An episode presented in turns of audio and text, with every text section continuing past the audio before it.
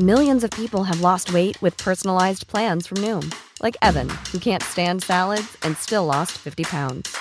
Salads, generally, for most people, are the easy button, right? For me, that wasn't an option. I never really was a salad guy. That's just not who I am. But Noom worked for me. Get your personalized plan today at Noom.com. Real Noom user compensated to provide their story. In four weeks, the typical Noom user can expect to lose one to two pounds per week. Individual results may vary.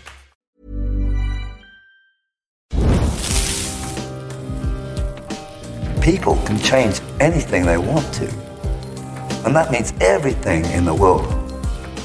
Show me any country, and there'll be people in it.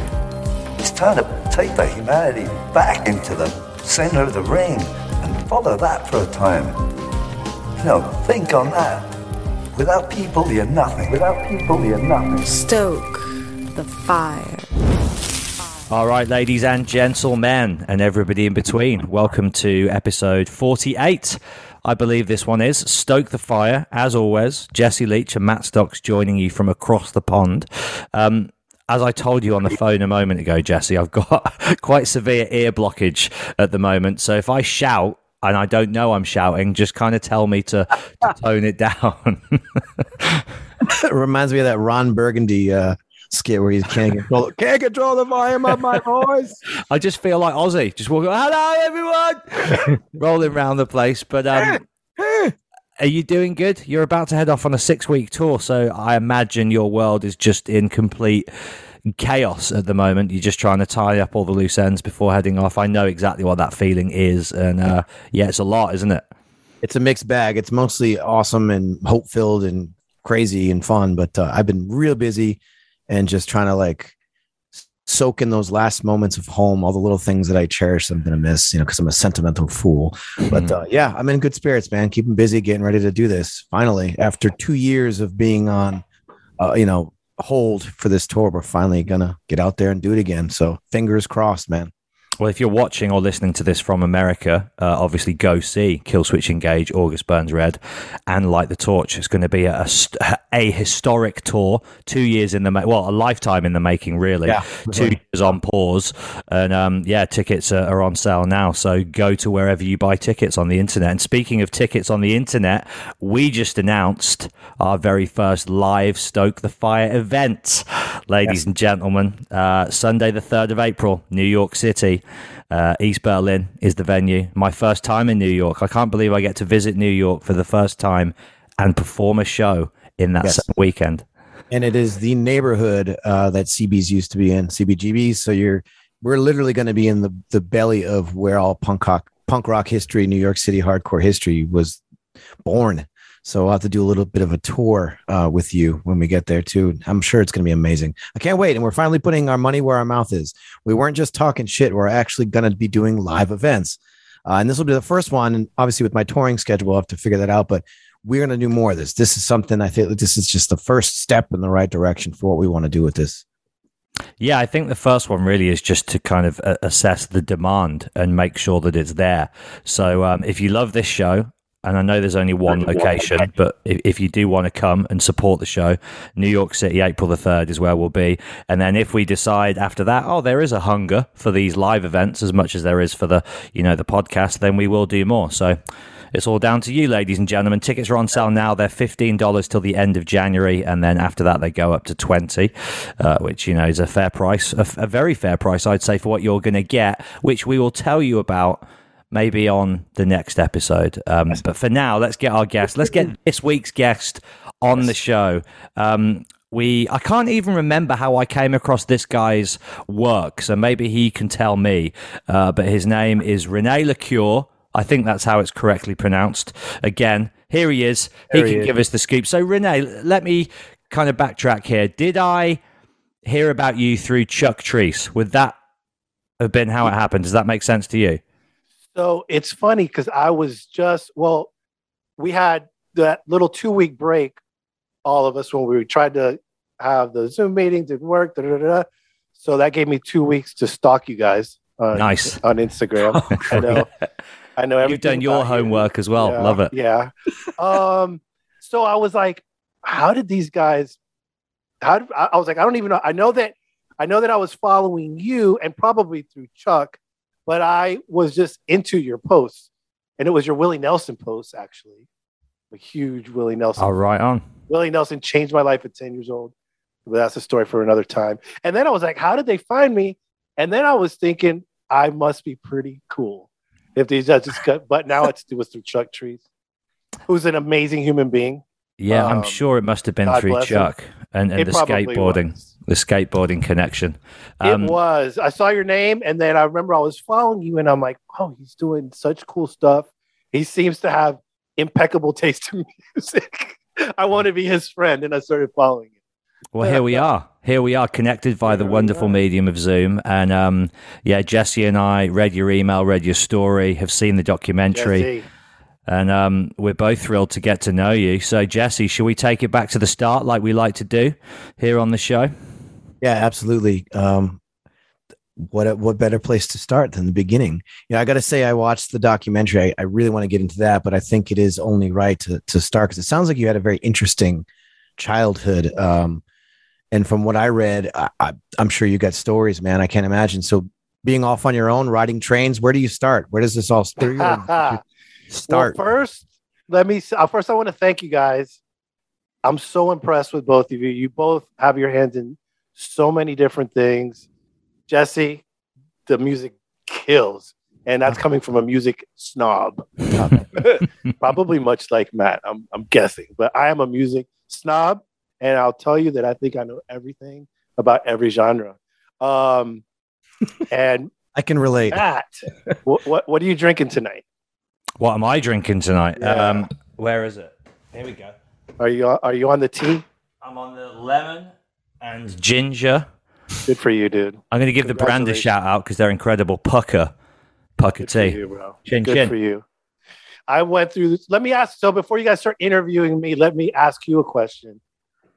So, because I know you just stopped drinking, and just from, of course, like I said, from stalking you on Instagram, I saw it seemed like you stopped drinking, and all of a sudden there was like this surge of things that you were doing, um, hosting events, the book, blah, blah, blah.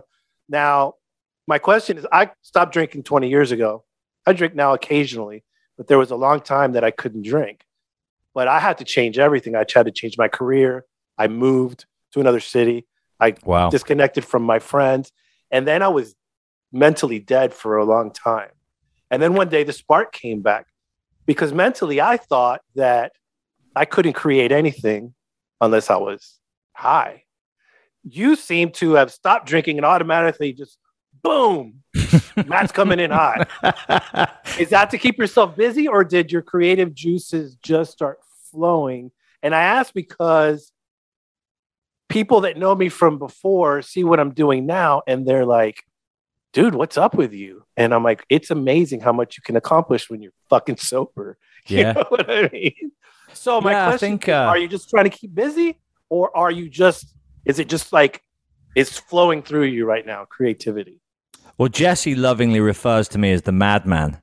Um, and he knows that, like, come rain or shine, I'm out there doing it every day, no matter what the occasion or the weather. So I think really it's just now I don't have hangovers slowing me down. I'm like the madman times a thousand. That's really all it is. Like the the ideas and the um the hunger was always there and has always been there, but I'm usually like diluting that with heavy partying. So um yeah, I still want to achieve and do all these things, but I don't necessarily do so because I'm like hanging. Yeah. Um, whereas now I don't have hangovers, so I'm like, yeah, let's get to work. I wish I would have stopped 30. Shit, I would have wish I would have never stopped. I wish I would have never started, but whatever. Some of it was fun looking in, back in hindsight. Yeah. Well, so the, the beginning, um, grew up uh, with my mom.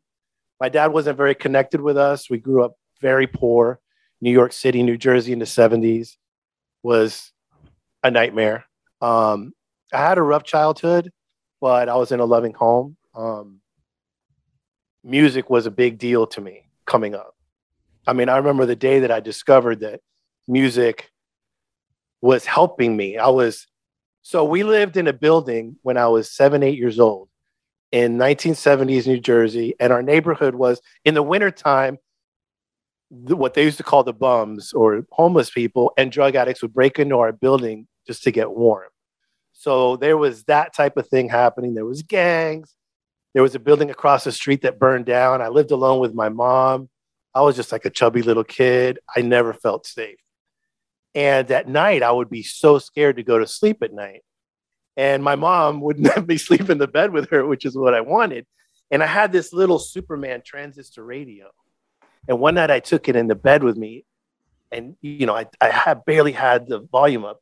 So, as a matter of fact, dude, it's so vivid to me. I put it under my pillow just in case my mom came in the room. She wouldn't see it. And Wolf Wolfman Jack. Have you ever guys ever heard of Wolfman oh, Jack? Yeah. Oh yeah. Dude, it Wolfman's Jack. Yeah, Wolfman Jack. Yeah, hey baby. Woo, it's Wolfman.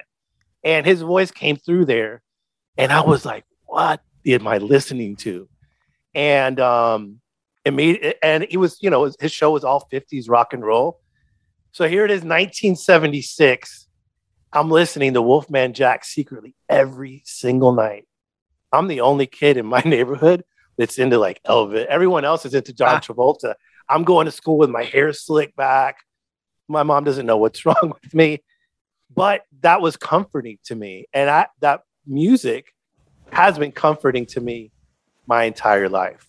Um, we moved around a lot.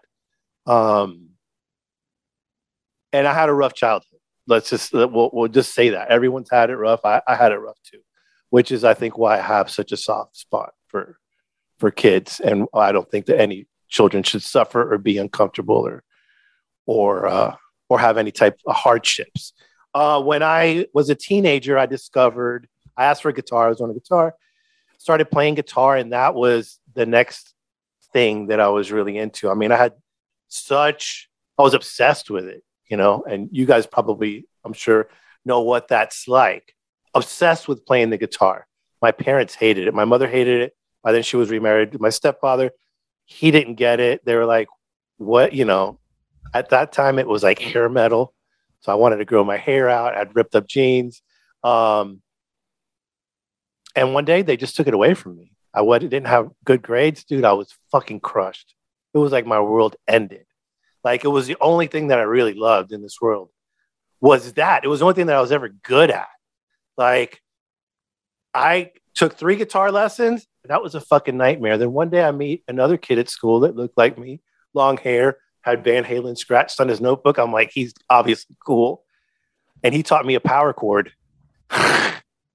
Dude, the following week, I had learned like every single song on the Judas Priest album that I had, every single Scorpion song. It was like, wow, I can play every song. I mean, I was Iron Maiden, the next thing you know, I'm teaching my friends how to play guitar.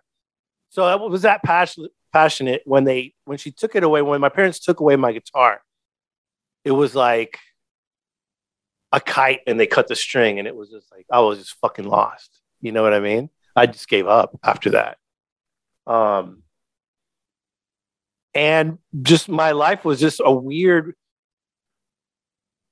I got to be part of a lot of really cool music communities between 1983 and the present, all by mistake. So during that loss, I stopped playing music. Um, I rolled into the 80s uh, punk scene in Atlanta where I discovered the Ramones, and that was another life changing thing. And we followed the Ramones around like like they were the fucking Grateful Dead. Um, but better but better. Oh, but better. Ex- but like, uh, except for Johnny was always a dick to us, but Joey was like an angel from heaven, and Dee Dee was always just trying to get us to go cop drugs for him. But that's another story. Rest that's in peace. Um, How did yeah. you get down to Atlanta? What what what brought so, you? So we moved around a lot, and I ended up going to high school in the suburbs of Atlanta, Georgia. Um, by the time I was 18, I was orphaned. Um, so I was on my own. And then that's when I started hitchhiking and all that stuff. So in Atlanta, I got to experience the punk scene. There was like an industrial dance scene, which was like its own crazy thing in the 80s, where it was like punk, but dance, but really aggro. And there was a, a, a underground gay music house scene was just developing there. And I loved the music, man. And I was just soaking it all in. But my thing growing up was that I didn't want to just experience like I wanted to be in it. You know what I mean? Ended up through those travels in Chapel Hill when the grunge thing started breaking. Chapel Hill had a really great grunge scene. It was a place just where every band would stop. So, for example, I weaseled my way into working at the Cat's Cradle, um, doing like uh, doing uh, doing the the stage security there, and met bands like Soundgarden and all those guys way before they blew up. You know what I mean? Like Loud Love, uh, yeah. that concert tour. I'll tell you a funny story. I was running across. They were the the the, the ma- our manager said they don't want anybody on the stage. They're really fucking picky about people stage diving. Cat's Cradle was notorious for fucking just hardcore slam dancing at that time. So to make a long story short, they were playing their last song, "Big Bottom" by Spinal Tap. fucking, yeah, dude, it was awesome. Chris Cornell's playing the guitar, which was the only song that he played guitar on. I'm running across the stage ducking because one of my friends was doing security on the other side. Who weighed? I don't even know why they had us doing security. He weighed like 90 pounds, and I weighed 125. Um, I, he got pulled into the audience. I was running across, and all of a sudden, I feel like what, like a fucking gunshot hit me in the back, and I get knocked into the audience, and I pull myself back up, and I'm like, "What the fuck is happening?" I turn around, and Chris Cornell is trashing the fucking stage. I mean, he's got the microphone, and he's fucking throwing it in the air through the ceiling tiles bottle of water, just ah, he's having a fucking temper tantrum, runs off the stage. I'm like, what the fuck is his problem? They're like, dude, you kicked the microphone stand down in the middle of this song. Oh, I'm like, oh my god, that was that was my favorite band at that time. So it was like knocking the microphone out of God's hand? So we get backstage, and I'm, you know, me and all my little homies. I mean, we idolize, uh, you know, Nirvana when it was like Bleach, like it was at that time. Like Nirvana hadn't had come out with their big albums. Like there was no word for grunge. It was like Mother Love Bone and all those bands, all those Seattle bands. So we're backstage and they're like the their manager comes out. He's like, the band wants to talk to you on the bus. And I'm like, oh my God, they're gonna fuck me up. they're gonna beat me up. I was like, I don't want to go on the bus. I'm like, dude, I grab my best friend. I'm like, please go on the bus with me because I don't I think they're gonna beat me up. You saw how he trashed the stage, right? So I went on the bus and he apologized and he's like, I'm really sorry. Just you fucked the song up for me. And he, they gave us beers and shirts from the show. And of course, we were like, yes. That's awesome. Anyway, that was, I just totally went on a tangent on Oh, I love it. I'm, something I'm, else. I'm seeing it all in my head, dude. That's what a I time frame for music, too. yeah. So, so did that, uh, got into the hip hop. I saw Public Enemy. That was another there at the Cat's Cradle in a, in a venue that there was probably 200 people in. And Public Enemy, I don't know if you know about them, but it was, it takes a nation of millions. They had Oh, the yeah. S1Ws, the Nation of Islam. They had all these freaking guys in tuxedos in the front because once they were ready for us to slam dance, it's all white kids there, you know. Um, and and and so that concert changed, just blew my mind. It was like a new form of punk rock to me. You know, I'm like the so I fell in love with it so much that I learned how to DJ, started DJing, and then was a hip hop DJ for 15 years. Moved to South Beach, um, did that as a career. Um, got into acid jazz, the acid jazz movement, Jamiroquai, and all that stuff was happening. Started promoting promoting parties there. Worked also in the in in the gay um, house music scene there, which was super progressive at the time. So it's been a crazy journey. Um, Are you partying like- throughout all those years? Yeah. dude, like a yeah, like a uh, you know, like I would say like a rock star, but you know, like dumbass at the same time. I had so many opportunities that I destroyed. So in that time period, I was, and I always I say now, and I don't know how you feel about God or anything, but to have that gift of of being creative, you're an artist or a writer or a musician. To me, those are gifts that God gives you because if you think about it, the only being that can create something out of nothing is God. You know what I mean? So, I mean, God had a blank canvas and he made this world, right? So if it, my son, when he was younger, when uh, God rest his soul, I would tell him all the time he was a visual artist, and he would take a pile of garbage and come home and and he would make something, and I'm like, you don't understand that gift that you have. I don't have that. Like, how could you take something and make something beautiful out of nothing? I, you know, that God gives you that, and I, and I have a quick theory that I'm going to share with you. I don't know if you've ever noticed, but if you take all the writers in the world, all the artists in the world, all the musicians in the world, and all the people that we call like creatives now, and you bunch them all, all together, what percentage of those people would you say deal with some type of depression? A large one. Yeah. The vast majority, I would say. Yes. Oh, you just hit mute, dude. Did I mute myself? What Yeah, there you go. Yeah, you're You- good now. Your wis- your wisdom was cut so deep you had to silence yourself. Are you back? Hey. Talk. Can you hear us? Oh, you're muted. Is yeah, it- you just you just got to turn the uh, the the mute button back off. Bottom left, see the microphone. Just hit. There we go. Say Are hello. we good? Yes. I can hear myself. There we go. God Can you guys hear me? silence you? Yes. I can't hear you. You can't hear us now, Ghost in the machine, dude. right? That's such a weird point. One, two, three, four. Yeah, yeah, yeah, yeah. You might want to I um. can't hear you guys at all. You can't. I was going to say you might want to restart your mic setup, but if you can't hear us, that would be pointless. Can you sign with me? Yeah, try pulling your mic in and out, like reconfiguring your mic in some way. okay, I'm back. Okay. Yeah, And So- we're back. yes, So my, my question was, uh, so you take that group of Yeah, hun- yeah. a hundred of those people. How many of those are dealing with depression? Large. My theory is this. So as human beings, God gave us like this tiny sliver of what he has inside him. And it is so powerful that we cannot handle it. we go mad. The compulsion is so great that you go mad unless you know how to use it. You know what I mean? And it wasn't until after I was older that I realized that. and I used to say as a joke when I was DJing, when people would be like, oh my God, that's amazing. And I would say, it's God touching my head right now. Because I was so high, that's just some stupid shit that I said. But when now when I look back at my life and I can see periods where I played in a band and success with that band was coming so easily, and then I would flush it down the toilet.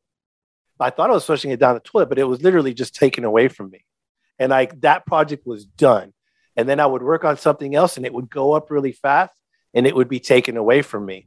And with DJing, it was like I was given so many gifts and so many chances to do something beyond, but I was so high that I didn't under like, you know, MTV came and and offered me things and all different kinds of people. And I would, you know, I, I didn't care about it. I just in my mind, I was like, I'm an artist and you know, I'm not gonna corrupt those things and all those things you tell yourself when you're either young or high.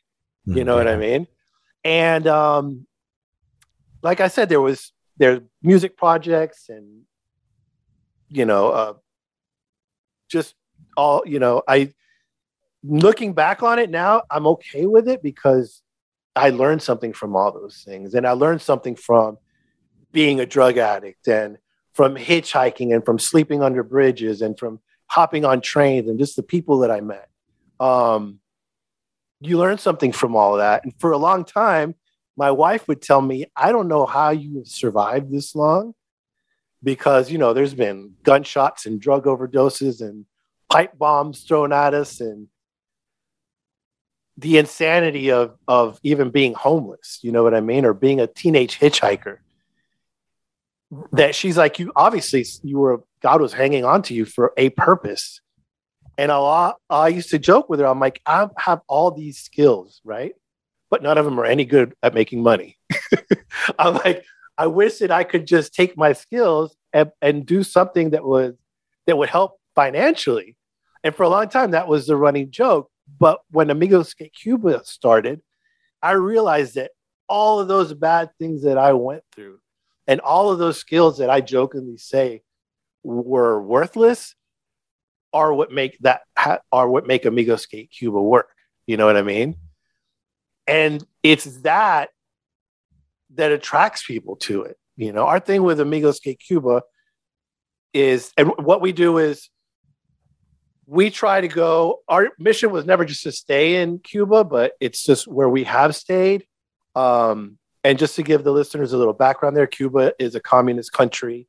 Things like creativity are stifled by the government um, to the point where children call themselves zombies because they are told not to be creative. You, you're, not allowed to think freely. You're not allowed to dream.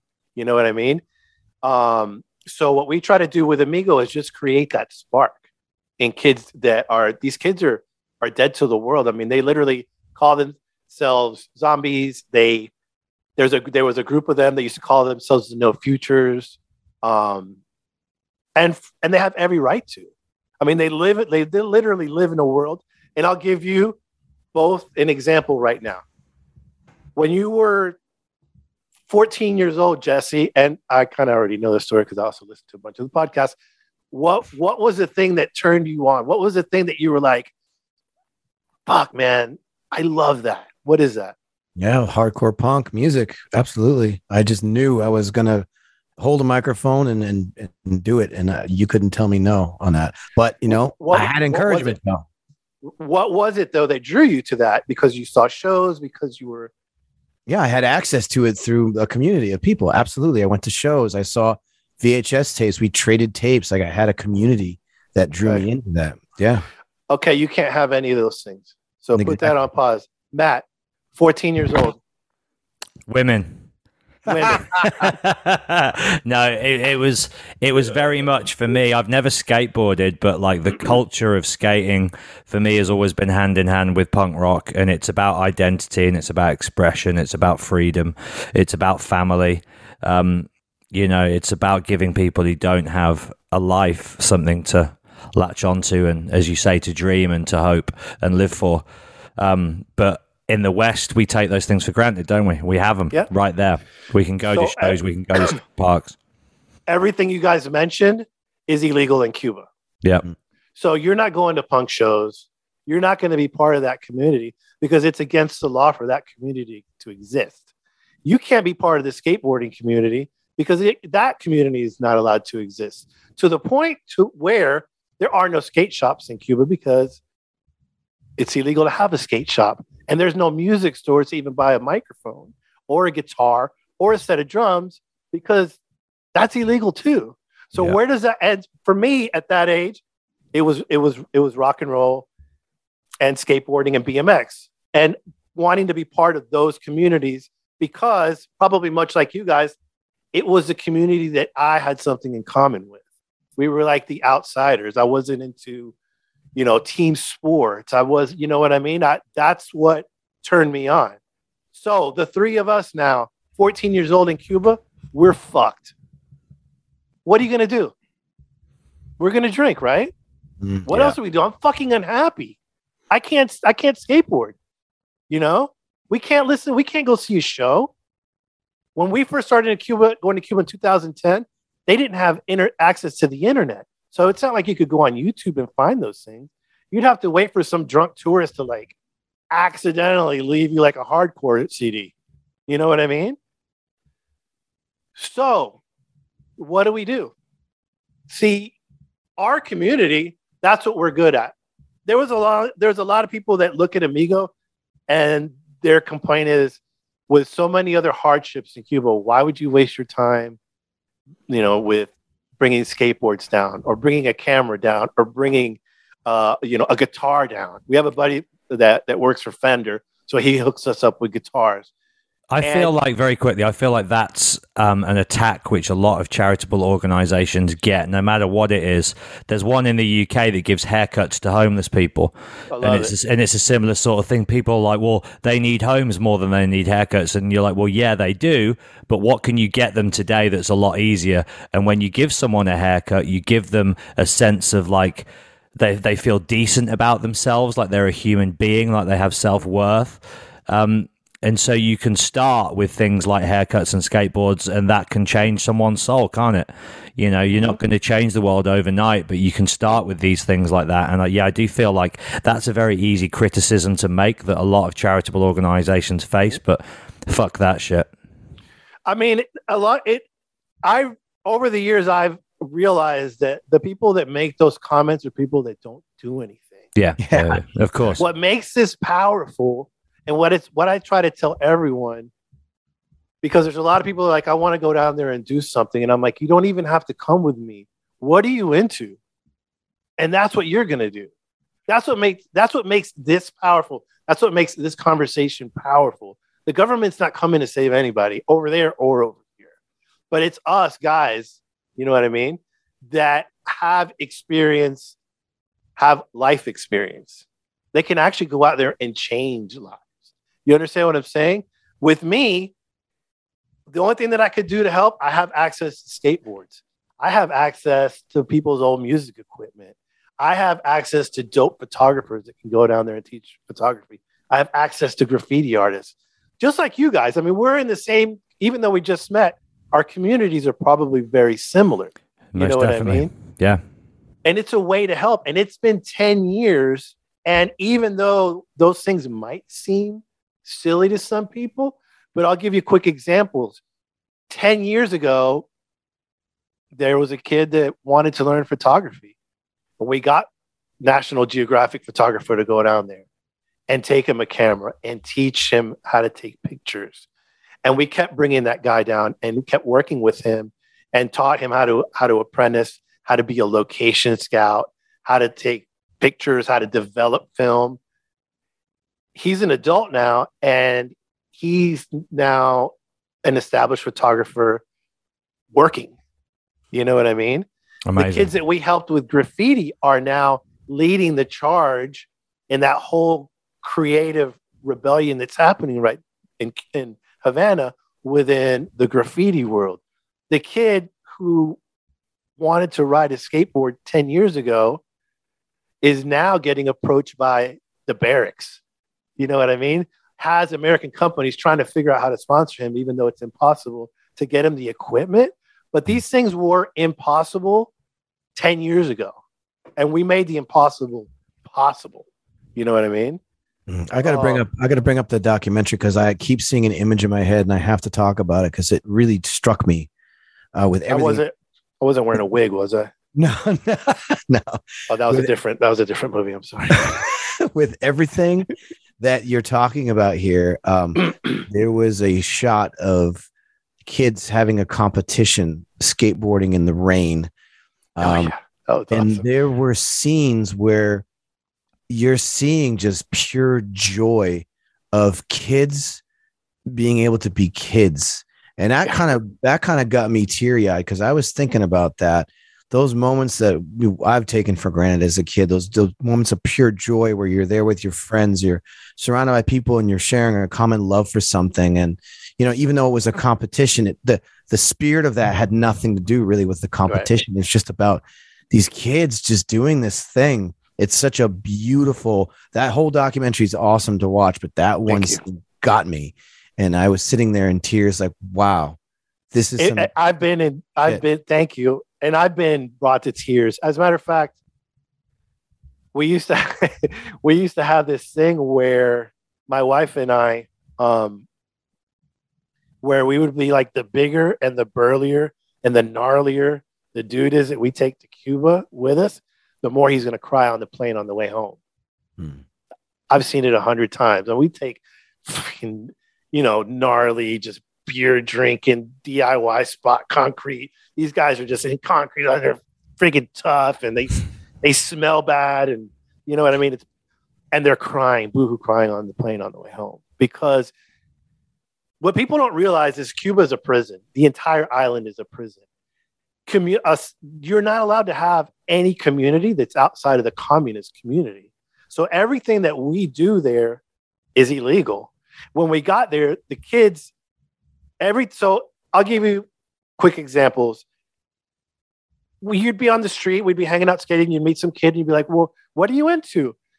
Um, no, nothing, man, nothing. No, man, what do you like? I mean, uh, well, you know, I, I, it be, I like to paint. I like to draw. I like to draw. I wish I could paint, but um, you know, it's a waste of time. And I'm like, why?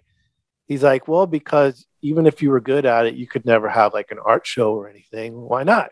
Because the government's the galleries are run by the government. And I'm, you know, and you'd be like, well, is there are any of your friends? He's like, yeah, I've got other friends that want to do it. I'm like, all right, I'll tell you what. Next time I come, I'll I'll bring you some some paint supplies. So you'd bring in the paint supplies and damn, some of the kids got some talent, right? Well, why don't we do a, an art show? No, no, you can't do that, man. That's illegal. Bullshit. We could do an art show. No, you can't. I'm like, all right, I'll do the art show. And if we get in trouble, I'll get in trouble. So we do like we do here in the States, man. You'll do an art show at a at a bar. You know what I mean? We'll do wherever we can get a space.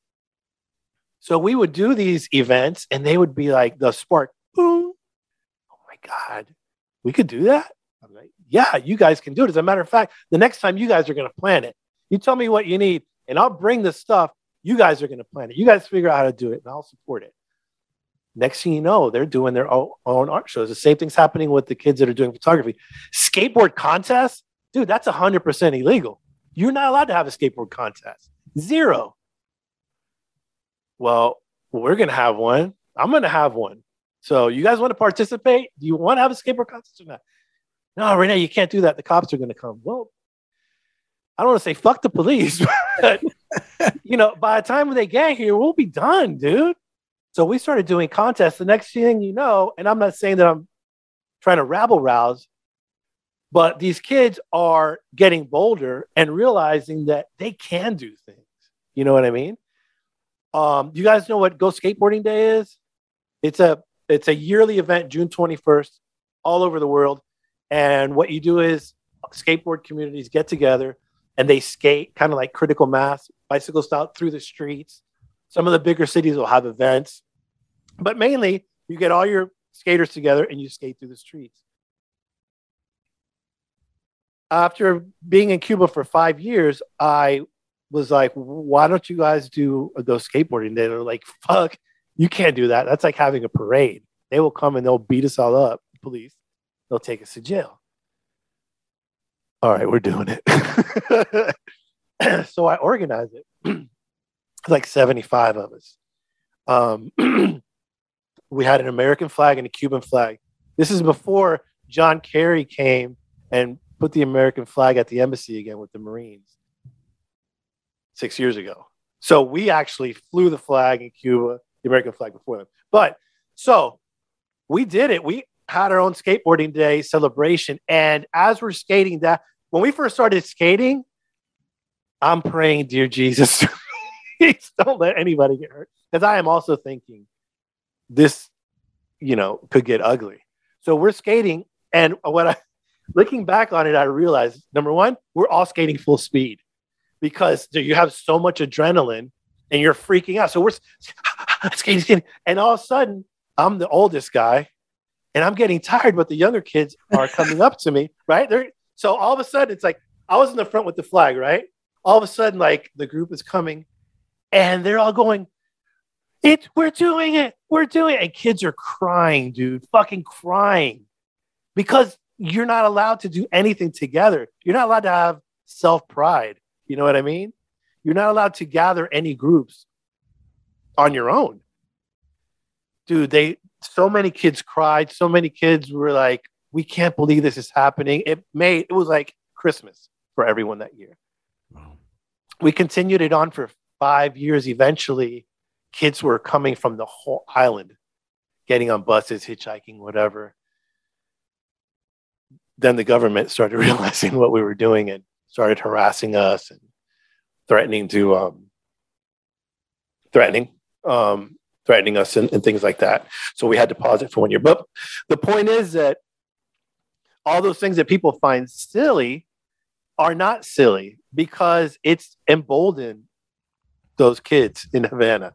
You know what I mean? It's taught them that they can take charge of their lives, that they can they're allowed to have dreams and they're allowed to act on those dreams because they're not hurting anybody. You know what I mean? You're not hurting anybody, uh, Jesse, by picking up a guitar and playing it. You know what I mean? Matt, it, you know, it's like to be an artist and not have a paintbrush and not be able to express yourself on a canvas, dude, it's crushing. You know what I mean? So that's what we want to do. And that's what we've been doing for 10 years. And it's been a fucking struggle. You know what I mean? But I've seen firsthand what something like skateboarding, like for my son, for example, my oldest son, who always felt like he was too small and he was always kind of on the bottom and on the outs of everything. The day he started skating, his whole world changed, his persona changed, his attitude changed. All of a sudden, he's part of a community. All of a sudden, he's not the scrawny kid that's not getting picked for anything because he is excelling at this thing. You know what I mean? So much so that he's more focused than a than an than an athlete on a team because he has to coach himself because that's what you do in skateboarding. You know what I mean? You don't have a coach on you. Give me 20 ollies in a row. Jump, jump. No. You're fucking doing it. You're going to do 120 fucking ollies until you land that first one. And what happens when you land that first one? Even though it was ugly as hell, all of your homeboys are going to cheer you on. Hmm. You know what I mean? Well, I that's mean, the cool thing about skating, yeah, is you keep picking yourself up, you know, because nobody gets to learn those most kind of uh, desirable tricks without failing a thousand times. And that's why the kind of mentality of that sport is so inspirational, is because it's about self improvement, isn't it? At its core. Um, and creativity as well. Like skateboarders see the world differently, I think. Like you walk down a street with a skateboarder and they don't see like a bench and a ledge and a curb. They see a potential route and a way of like, you know, turning the world into their canvas. It's amazing. What you're doing is amazing, creative. dude, as well. Thank it's you. so killer. Thank you, man. Thank you. I appreciate that. Yeah, the way it's the way a skateboarder sees the landscape for the average person doesn't understand it because you only think of skateboarding as just pushing it down the street. But you're looking at obstacles in a way that's so creative that the average person, unless you do that, you don't get it. You know what I mean? You don't get it because you're just looking at a broken piece of concrete and this kid's looking at it like it's a launch ramp. You know what I mean? So skating is, is is a strange thing, you know, and there's a reason why skateboarding, music, and art have always, from day one, have been so intertwined. You know what I mean? They're they're all hyper creative, hyper rebellious. Um, Well, it's not competitive either, is it? That's the thing I love about skateboarding. You, you sort of touched on it there. Is in team sports, you're pitched against others, and you're Yeah. trying to better the fellow human being and excel Yeah. above them. In skateboarding, you're only trying to excel above your, you know, yourself, and you're trying to just improve and raise your own game. You know, there Yeah. not that competitive element. It's just pure. It's more about joy and expression. Yeah. Yeah. No, it is. Um, yeah, skateboarding is just, uh, the average person doesn't get it. There's no way that, that you could understand it because you're not even looking at the obstacles in the street the same way. You know what I mean? I think and here's the thing it's not that the skateboard is not transformative. I, I say this all the time.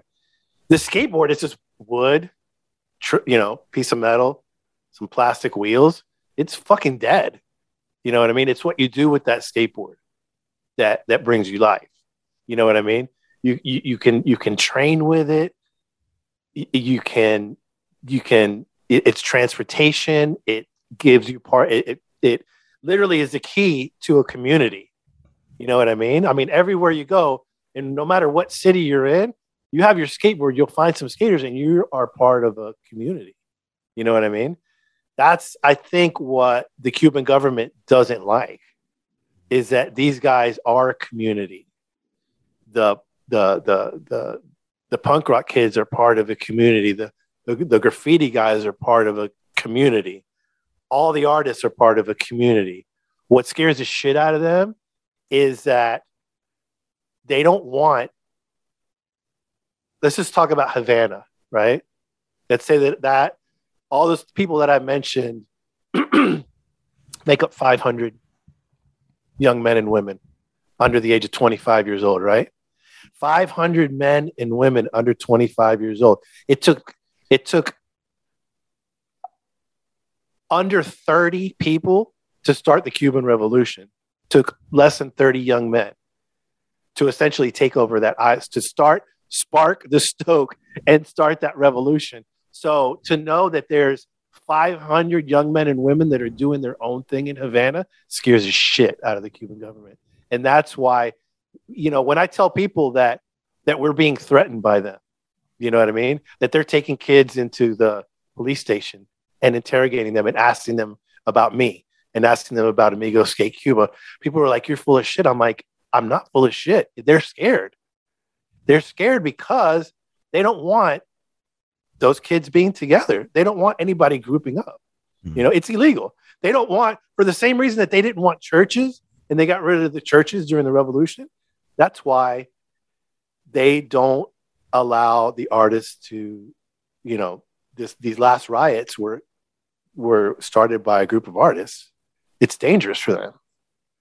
So I have a question. Why Cuba? You you have such conviction, such passion for it, and uh, clearly the mission needs to be, you know, extended there. But what brought you to Cuba initially? Where where did that even enter your mind? Like, oh, let's go do this crazy thing. Because on paper, it's crazy to go to a country like that and try to spread, you know, an extreme sport. You know, how did that happen? Uh, so my parents both came from Cuba uh, right at the start of the revolution, but I had no desire to ever go there. I never thought I was going to go there. My my oldest son uh, Kaya when he was 15. Um, we used to take all these, we, as my kids and I would take family trips, and it would be like, we used to call them the, the epic skate adventures because we go camping and, and skateboarding and all those things at the same time. And one day it was, the weather was bad in Miami, which meant that him and all his friends were inside the house, probably skating inside the house. And I was like, dude, leave me alone. Why don't you guys why don't you find some place to go for your uh, for your senior trip? because I said when you graduate from high school, I'll send you wherever you want to go on a skate trip.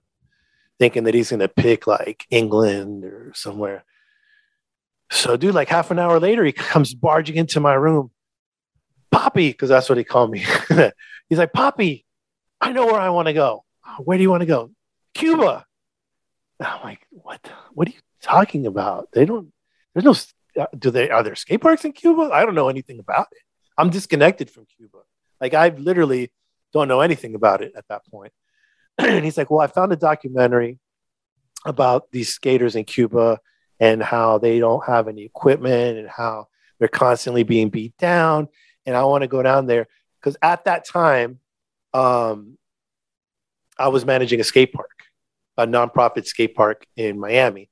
And my son and I and my kids were already kind of doing a little work with the neighborhood kids where we would get people to give us their old equipment and we would refurbish it.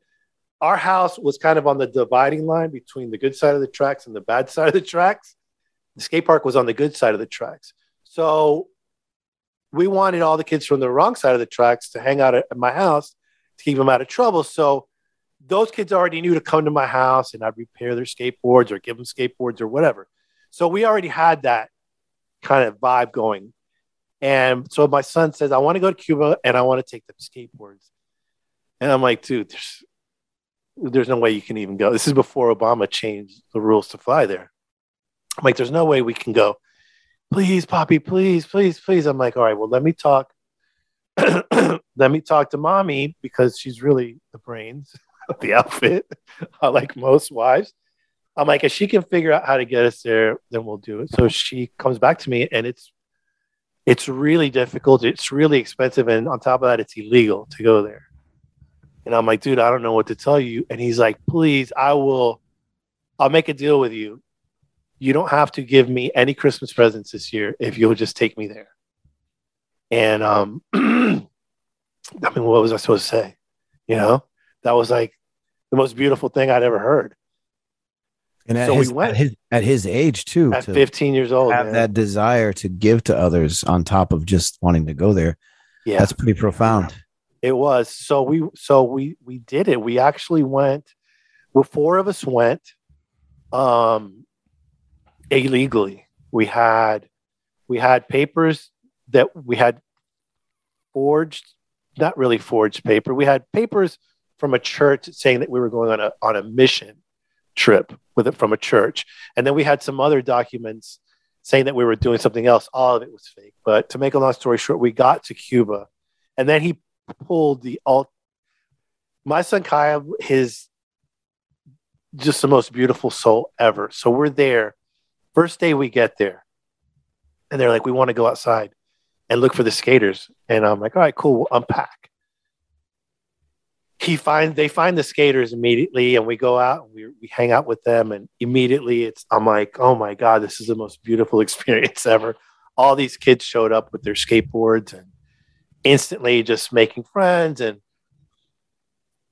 at one point a couple hours go by and I'm already exhausted. And my wife and I want to go eat. And he's like, we want to leave. Him and my, our friend Shane, we want to go leave and, and skate some spots with these kids. And I'm like, go. So I don't see him until that night. When he gets home, I look at his feet and I'm like, I just bought him a brand new pair of vans. And I'm like, dude, where are your shoes? Where did you get those fucked up kicks that you're wearing? And he's like, oh man, um, he's like, all right, don't get mad at me, but I gave him away. And I'm like, you know, and I was felt like such an ass. And so I'm like, are you? And I yelled at him. I'm like, are you kidding? I just bought those sneakers for this trip. Why would you do that? That was so stupid. If you want to give them away, maybe wait till the end of, and just and I went on and on and on. And he just put his head down and walked away. And the next day I woke up and I'm like, I'm such an idiot. I'm such an idiot. I'm like, he literally took the shoes off of his feet and gave them to somebody else and put on that kid's stinky holy shoes. I mean, who does that? So I later I apologized and I'm like, I'm like, dude, what you just did is what this mission will be about from now on. And from that day forward, it was a known thing that whoever was going, I would tell people, it is a contest to see who can come home with the least amount of shit. So if you come back and you only have the clothes on your back, then it was a successful trip for you. And that's the way we did it. And it would be the type of thing where you'd be getting ready to get on the taxi home and you'd see guys taking off their sneakers, shirts off their backs, and just throwing them, you know, like they made friends with somebody. And it, I mean, I get choked up thinking about it because that's when I was telling you about seeing those big burly guys cry all the time, that would be um, that would be when it would happen.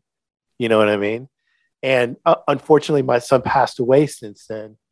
But his his and not even knowing that this was happening, you know what I mean? But that was his spirit coming through this project.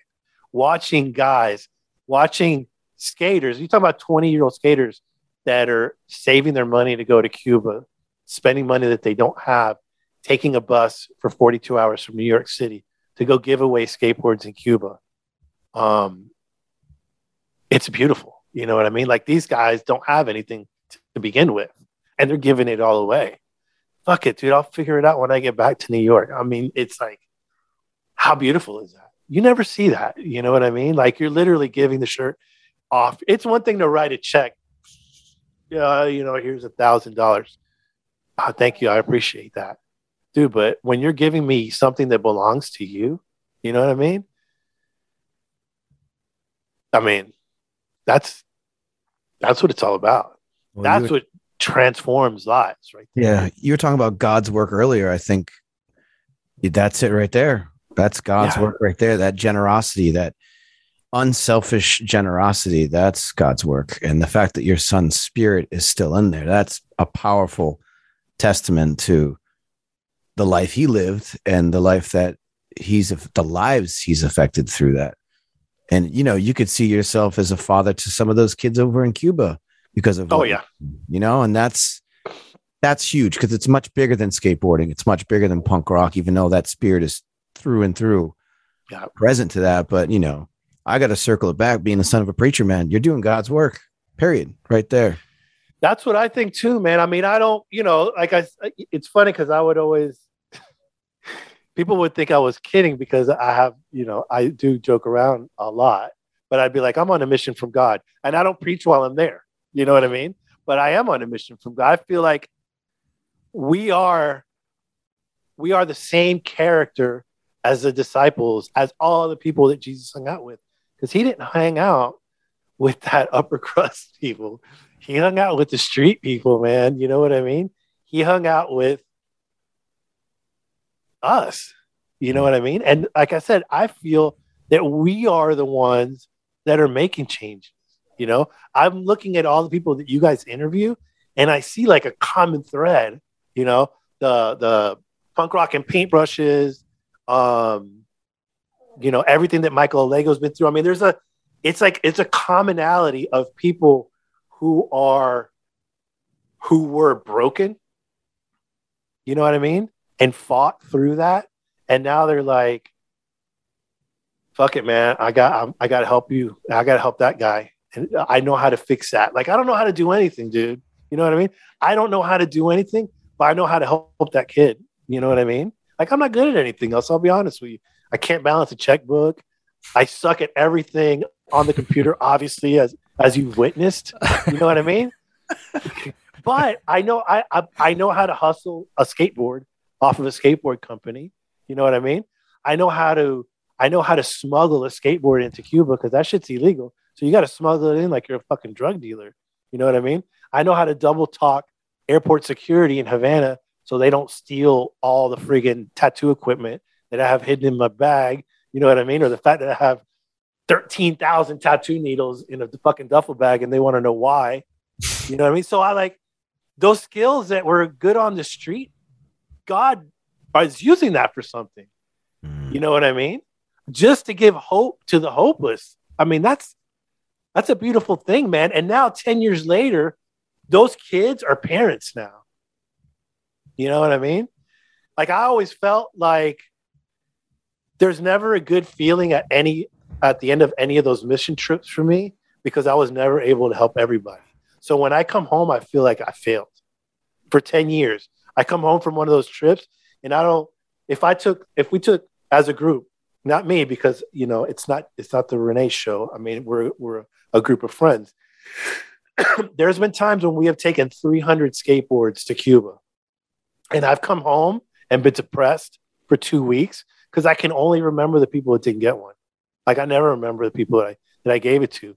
So for 10 years, it's been like, dude, I suck at this. I fucking suck at this. Like we don't, you know what I mean?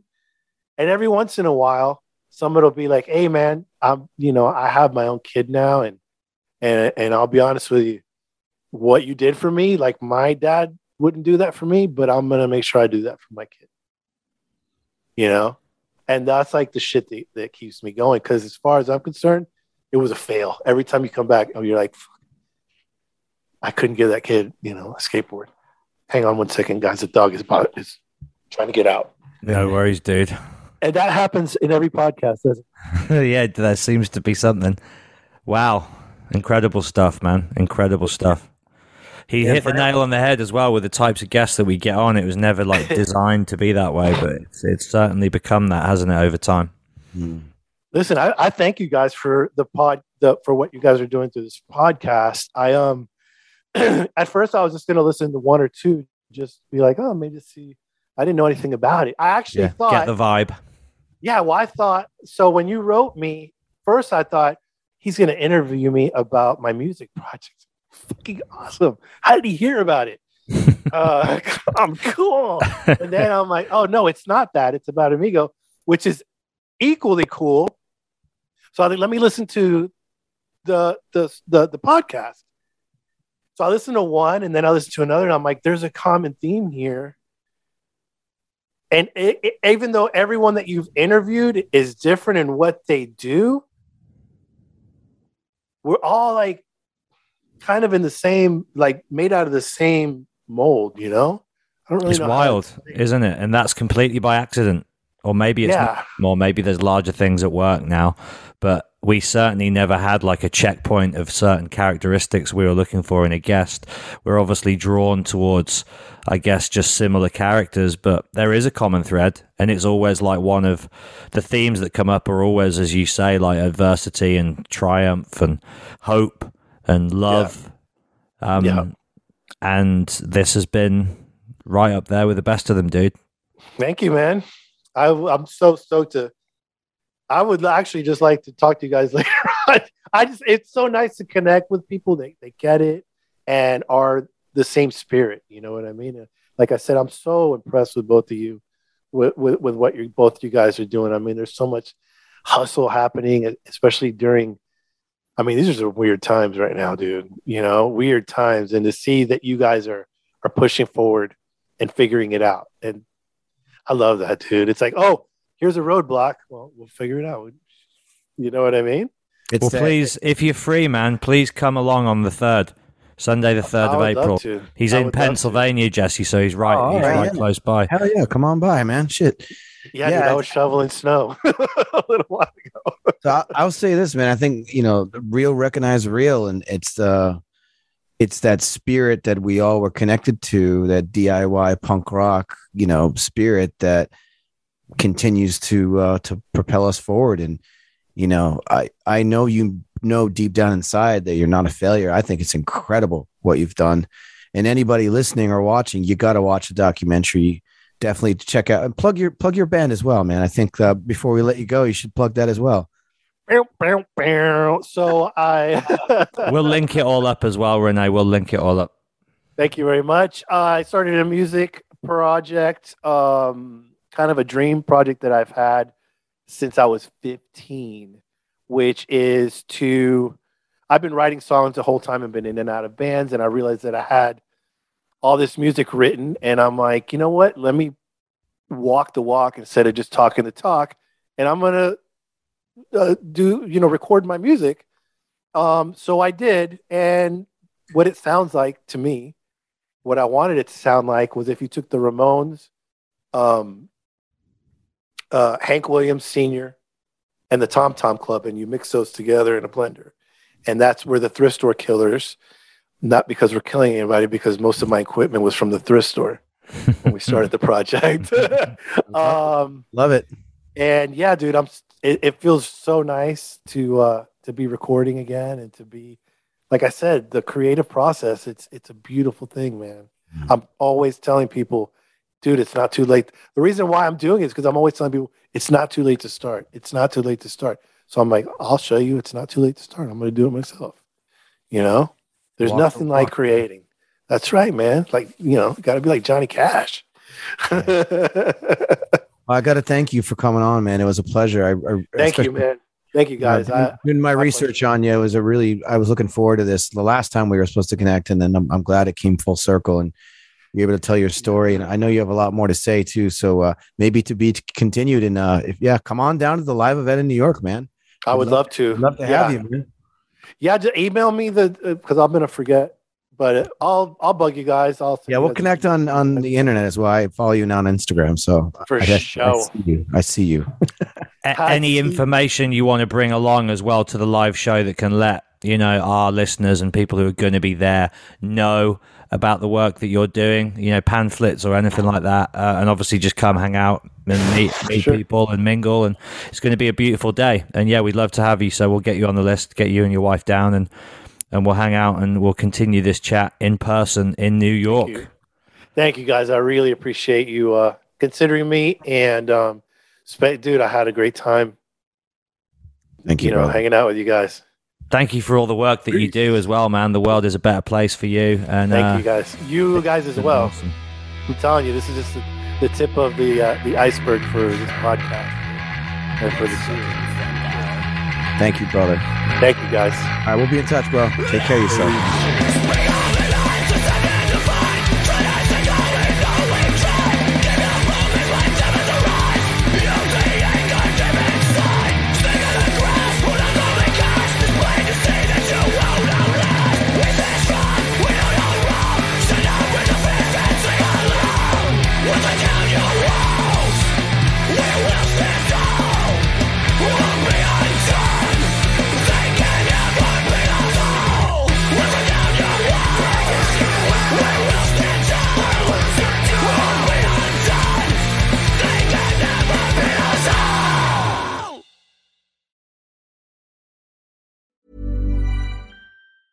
Planning for your next trip?